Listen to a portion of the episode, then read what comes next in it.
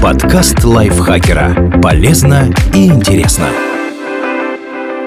Всем привет! Вы слушаете подкаст лайфхакера. Короткие лекции о продуктивности, мотивации, отношениях, здоровье, обо всем, что делает вашу жизнь легче и проще. Меня зовут Михаил Вольных, и сегодня я расскажу вам, как научиться грамотно распределять бюджет. Этот выпуск мы подготовили вместе с ВТБ.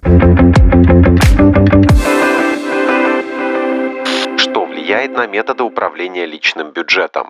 Недавно ВТБ онлайн провел исследование и выяснил, что больше половины россиян хотели бы меньше тратить на все подряд и научиться копить деньги. Но перейти от желаний к действиям может быть сложно. Дело в том, что большинство финансовых привычек формируется у человека к 7 годам, так считают ученые. Заложенные в детстве модели поведения влияют на то, какие решения мы принимаем в будущем. Например, сокрушаемся над чеками за онлайн шопинг и при этом регулярно кидаем новые товары в корзину любимого маркетплейса. К слову, в связи с этим возникает подозрение, что покупать раскопризничавшемуся ребенку дорогую игрушку по первому требованию не самая лучшая стратегия. На финансовое поведение также влияют медиа и культура. Например, для современного человека может быть приемлем принцип «купи сейчас, заплати потом», потому что вещи не просто закрывают его базовые потребности, но и определяют статус. Например, 26% россиян берут кредит на покупку машины или бытовой техники. Свой вклад вносят и соцсети. Фотографии путешествий, красивых квартир, автомобилей, брендовой одежды часто создают иллюзию успешной жизни.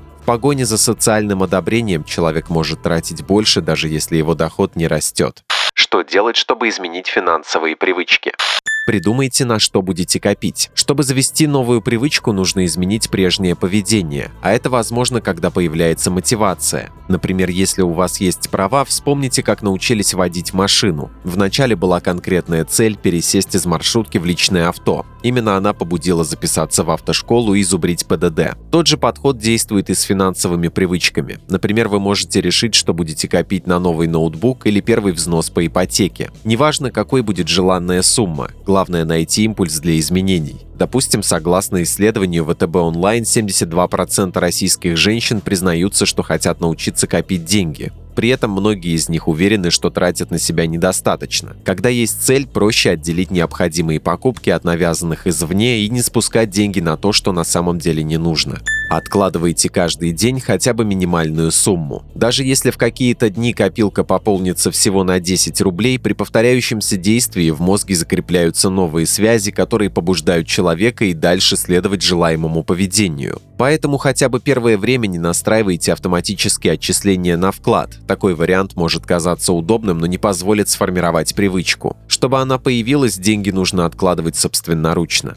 Регулярно отмечайте, сколько денег вы уже накопили. Наблюдайте, как растет сумма на банковской карте или по старинке пересчитывайте деньги в копилке. Любой вариант хорош. Возможность следить за результатом своих действий вызывает положительные эмоции, чем подкрепляет привычку. Можно пользоваться приложениями-трекерами. Согласно исследованию, к такому способу прибегают почти 30% россиян. Программы позволяют отслеживать, на что уходят средства, а еще устанавливать дневной лимит трат. Эта опция пригодится, если в начале финансовой аскезы сложно справиться с навязчивым желанием прикупить хоть что-то для души. Некоторые приложения подтягивают информацию об операциях в разных банках и кошельках, чтобы пользователи видели общую картину своих доходов и расходов. С такими отслеживать успех, откладывая деньги на отдельную карту, будет проще. Устройте себе финансовый челлендж. Попробуйте неделю или месяц тратить деньги только на базовые вещи – коммуналку, продукты, транспорт. Не ходите в большие торговые центры и не открывайте приложения маркетплейсов, особенно накануне праздников. Чтобы воздержаться от импульсивного шопинга, проанализируйте, какие ситуации его вызывают. Например, траты могут расти из-за стресса и тревоги, потому что покупки поднимают настроение. Придумайте план, как поддержать себя, когда очень хочется что-то купить. Можно составить список дел, которые радуют и при этом не стоят ни копейки. Допустим, выбраться на бесплатную лекцию или мастер-класс, прогуляться или поговорить с близким человеком. Расскажите о ваших планах кому-то из друзей и попросите вас поддерживать. Больше половины россиян уверены, что помочь привычке быстрее сформироваться может поддержка единомышленников или совместные занятия, выяснили в исследовании ВТБ. Например, попробуйте устроить челлендж вместе с партнером и обсудите результаты. А управлять личными финансами удобно в приложении ВТБ онлайн. Здесь можно отслеживать и контролировать расходы, совершать платежи, откладывать деньги на накопительный счет и выполнять другие операции. А еще легко настроить автоплатежи для услуг, которыми пользуетесь регулярно, и подключить уведомления о выставленных счетах, например, о ЖКХ или налогах.